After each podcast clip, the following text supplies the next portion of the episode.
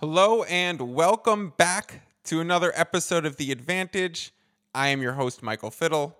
And on today's episode, since my self confidence is high, it's my three favorite guests me, myself, and I.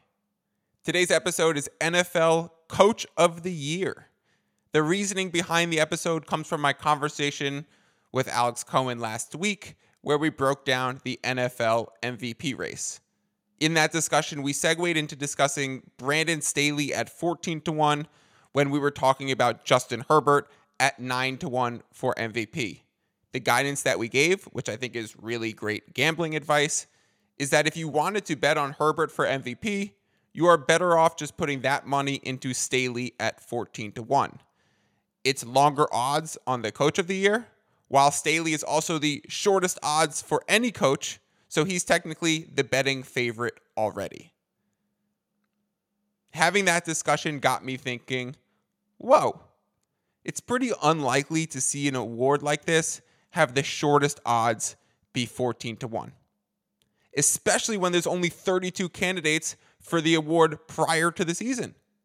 This is not like NBA's most improved player where there are so many options of people who could just develop into an all star and win the award. I say there are only 32 people who can win this award, and that's like the maximum maximum. The truth is, I actually think it's quite a bit less than that. So let's do this episode in three parts. Let's start by looking at the criteria for who wins the award, create a list of reasonable candidates, and then choose the best ones and make some bets. The reason why I'm doing this episode alone is threefold. One, because the goal of the way I'm handicapping this is to bet on like 10 different names, and considering the shortest odds are at 14 to 1, it means that any of the 10 names can hit and we would profit. The second reason is bringing in someone to discuss the reasons for and against 10 coaches is just going to be a really long and drawn out discussion. It's probably a bit too detailed and too nuanced, so I feel like I can do it solo. Finally, third, since this is a portfolio of names we are creating and we are putting them into a futures bet where we are not seeing any return for like eight months, these are all going to be very small bets. Between the 10 names I choose, I am likely going to be betting a total of between one to two units. So let's get started. Who wins Coach of the Year? Looking at the winners from the last 10 years, the coach comes from a team that wins 11 or more games literally every single time. I could go over these kind of like I did with the quarterbacks and the MVPs, but I don't have to. Look it up. If your coach wins coach of the year, your team won at least 11 games. The only slight exception to this rule is in 2012 when Bruce Arians filled in for Chuck Pagano when he had cancer and Arians went 9 and 3 in that Chuck Strong season, but Pagano was still there in the beginning of the year and the Colts still won 11 games. So technically it still works. 2. There are a certain amount of these quote unquote special seasons.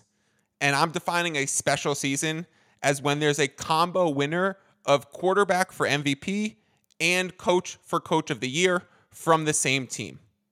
We got this in 2019 with Harbaugh winning Coach of the Year and Lamar winning MVP. We saw this in Ron Rivera 2015 with Cam Newton in that 15 and 1 Panthers team.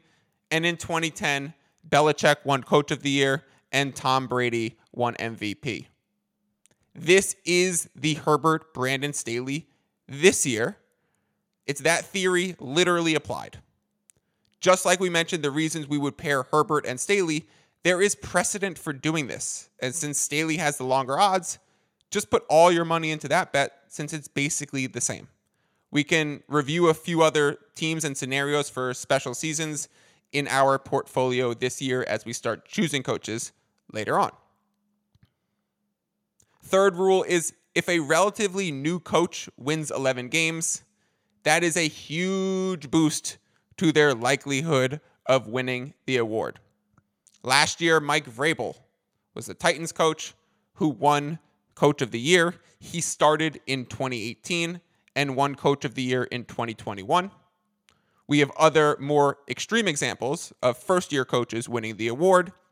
In Kevin Stefanski, 2020, first year as the coach of the Browns, won the award. Matt Nagy, 2018, first year coaching the Bears, won the award. Sean McVay, 2017, first year coaching the Rams, won the award. So you can see the voters like this idea of a fresh face and a new coach coming in and making an immediate impact on the team and the team the team exceeding expectations under a new guidance. That is like, hey, you did it, coach. You're the coach of the year.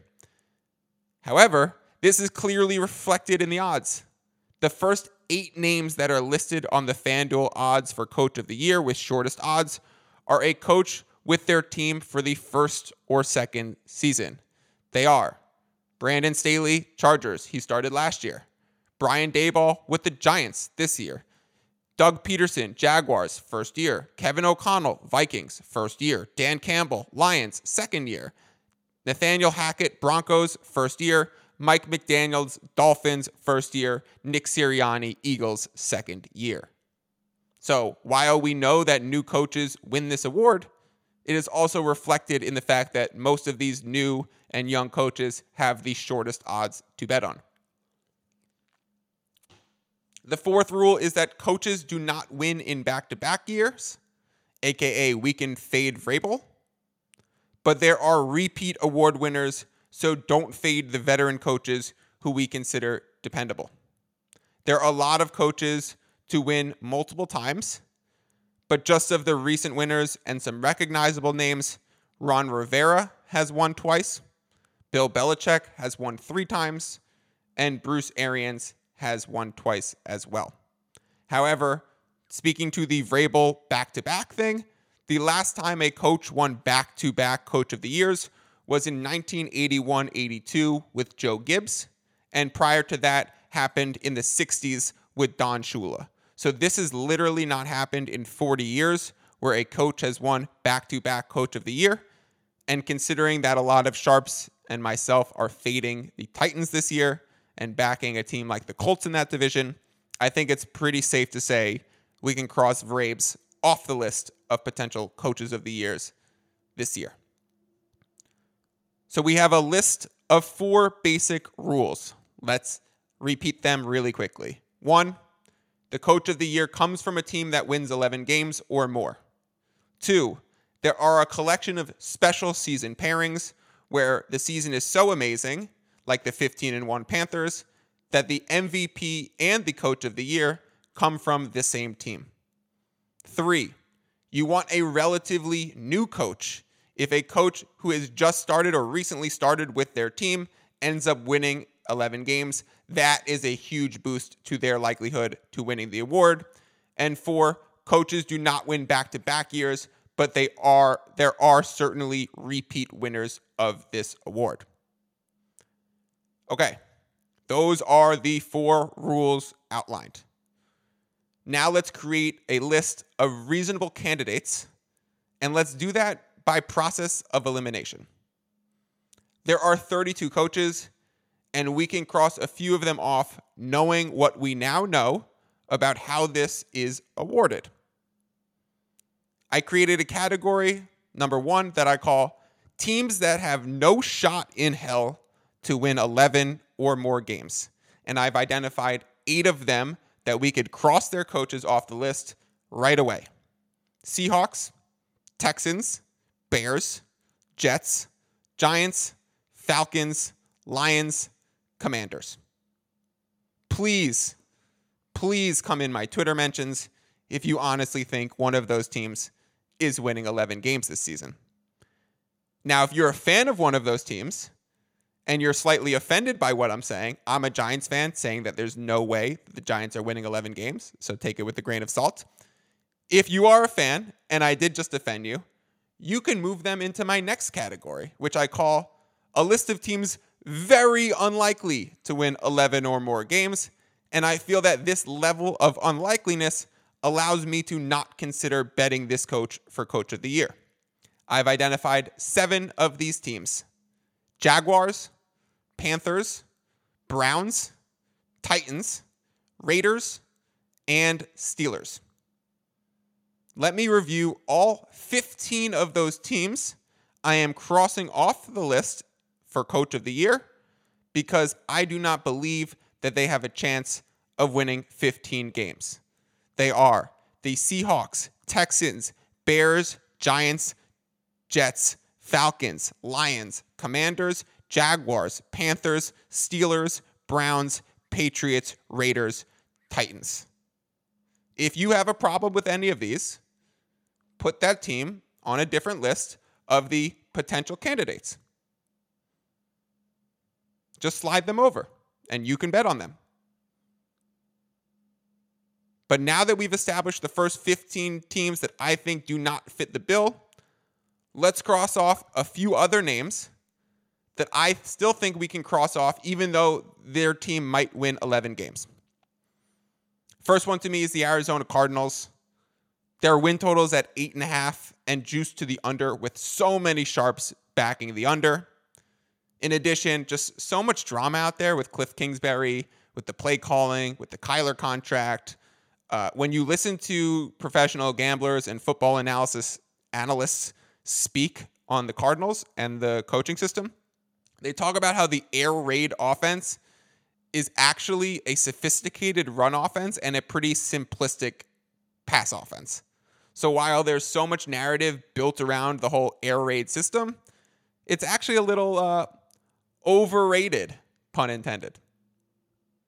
So I am crossing off as my 16th name Cliff Kingsbury and the Arizona Cardinals.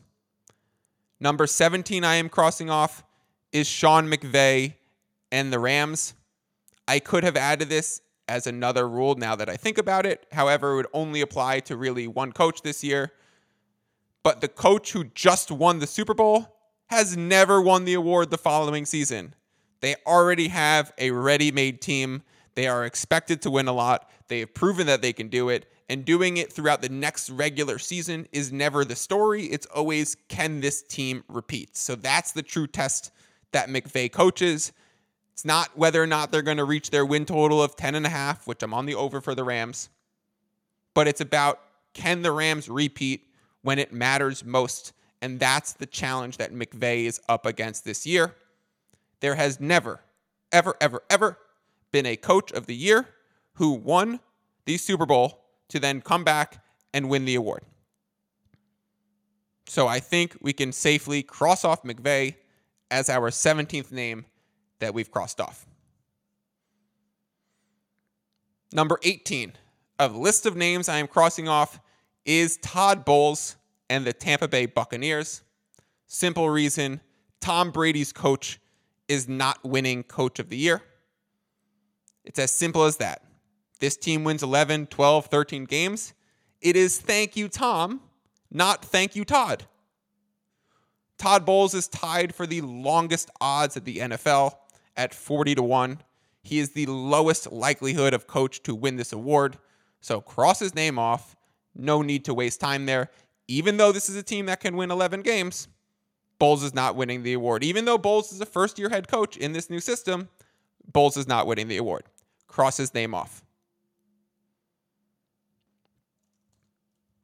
So we've crossed off 18 names from the list of 32 coaches that could win the award, meaning we are left with 14 of them, meaning Brandon Staley has the shortest odds at 14 to 1, meaning that if we bet 0.1 units or one unit, I would never suggest doing one unit because this is a coach of the year futures bet. If you were to bet a tenth of a unit on every single one of these coaches and any one of them were to win, you would at least break even. So let's go through who are the reasonable list of names that we now have left to win the award. They are Brandon Staley, coach of the Chargers, Kevin O'Connell, coach of the Vikings, Nathaniel Hackett, coach of the Broncos, Frank Reich, coach of the Colts, Matt LaFleur, coach of the Packers, Nick Sirianni, coach of the Eagles, Kyle Shanahan, coach of the 49ers, John Harbaugh, coach of the Ravens. Dennis Allen, coach of the Saints. Sean McDermott, coach of the Bills. Zac Taylor, coach of the Bengals. Mike McCarthy, coach of the Cowboys. And Andy Reid, coach of the Chiefs. Going through some of those rules that we established before, let's ask ourselves are these all potential 11 win teams? Chargers, yes. Vikings, meh. Broncos, meh. Colts, yes. Packers, yes. Eagles, eh. 49ers, eh. Ravens, yes. Saints, eh. Sean McDermott, Bills, yes. Zac Taylor, Bengals, eh. Mike McCarthy, Dallas Cowboys, yes. Andy Reid, Chiefs, yes. So if you're going to go with the coaches I like the most, they are Staley of the Chargers, Andy Reid of the Chiefs, Sean McDermott of the Bills. These are the teams. Let's throw in John Harbaugh and the Ravens, and Mike McCarthy and the Cowboys. These are the five teams where I think we could realistically see a pairing of NFL MVP and Coach of the Year if, say, the Chargers, the Cowboys, the Chiefs, the Bills, or the Ravens get 13 wins this season.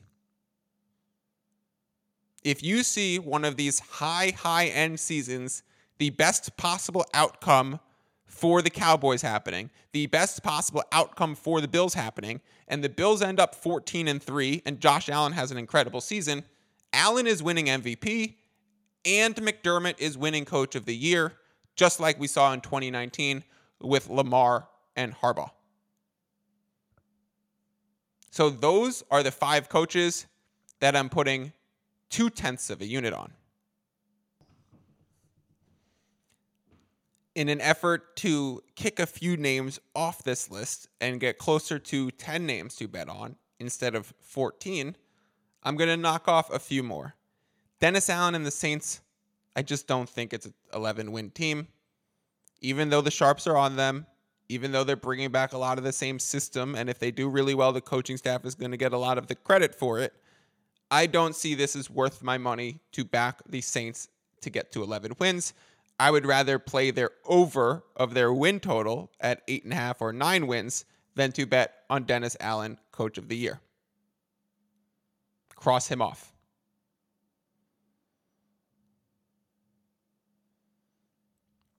Cross off Matt LaFleur. He's in his third year.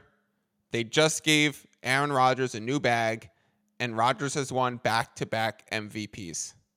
I think it's really hard to envision a special season where LaFleur gets the credit instead of Rodgers, or even both of them get it, and Rodgers wins his third MVP in a row.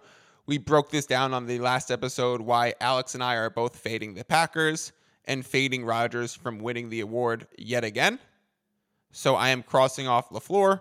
I do not want to put my money into the Packers to win Coach of the Year this year.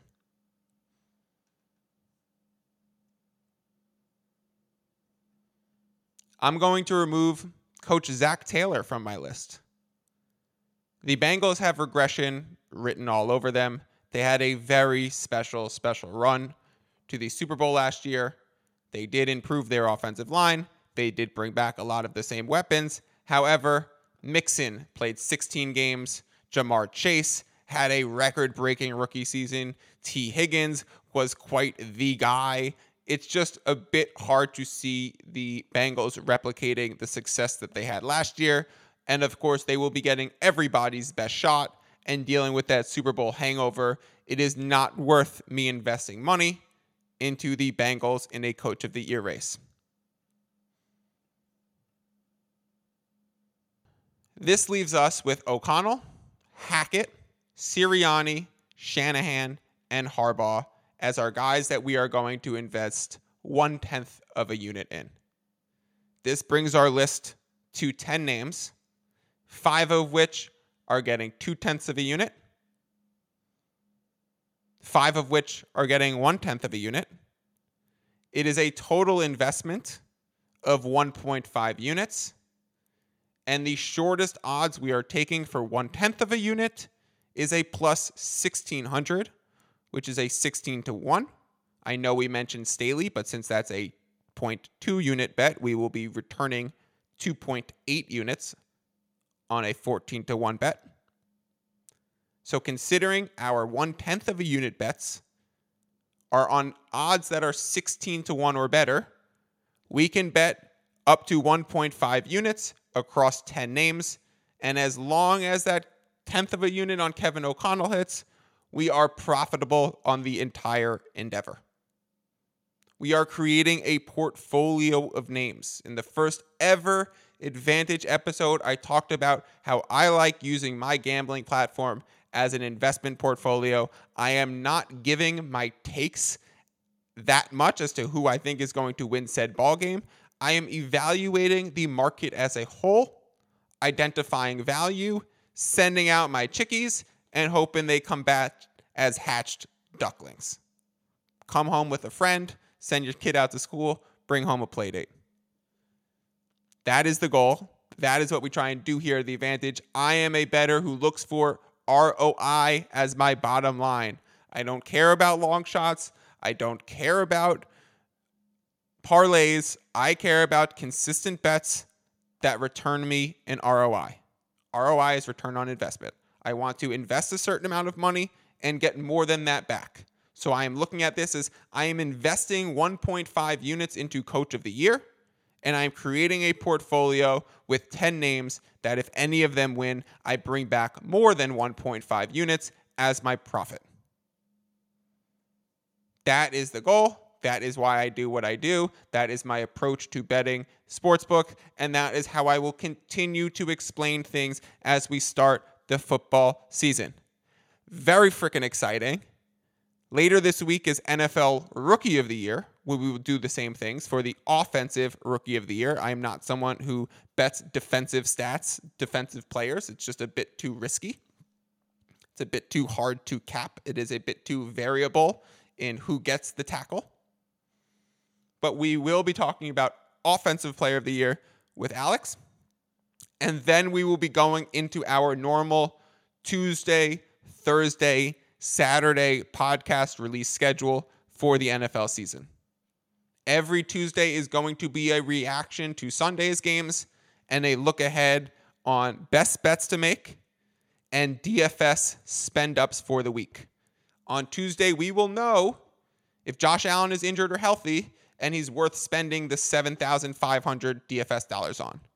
We will know if CMC is healthy and it's worth spending 9,900 DFS dollars on. So we can do spend ups earlier in the week when we know which star players are certainly going to be active and healthy. On Thursday, we will do the value positions. Now we start to get injury reports on Tuesdays and Wednesdays and practice reports on Thursdays. So, based on which players are practicing, we will know which value spots are potentials, which running back might get 16 carries because his number one is out, which wide receiver is going to be filling in and playing 85% of the snaps that week and running routes on 80% of passing downs. That is going to be the Thursday episode where I will also talk about line movement and give out some more bets. And then on Saturday, we will do our quick recap, which is going to be a core four, the core four players that you will find in my DFS lineup, and any last minute bets to take.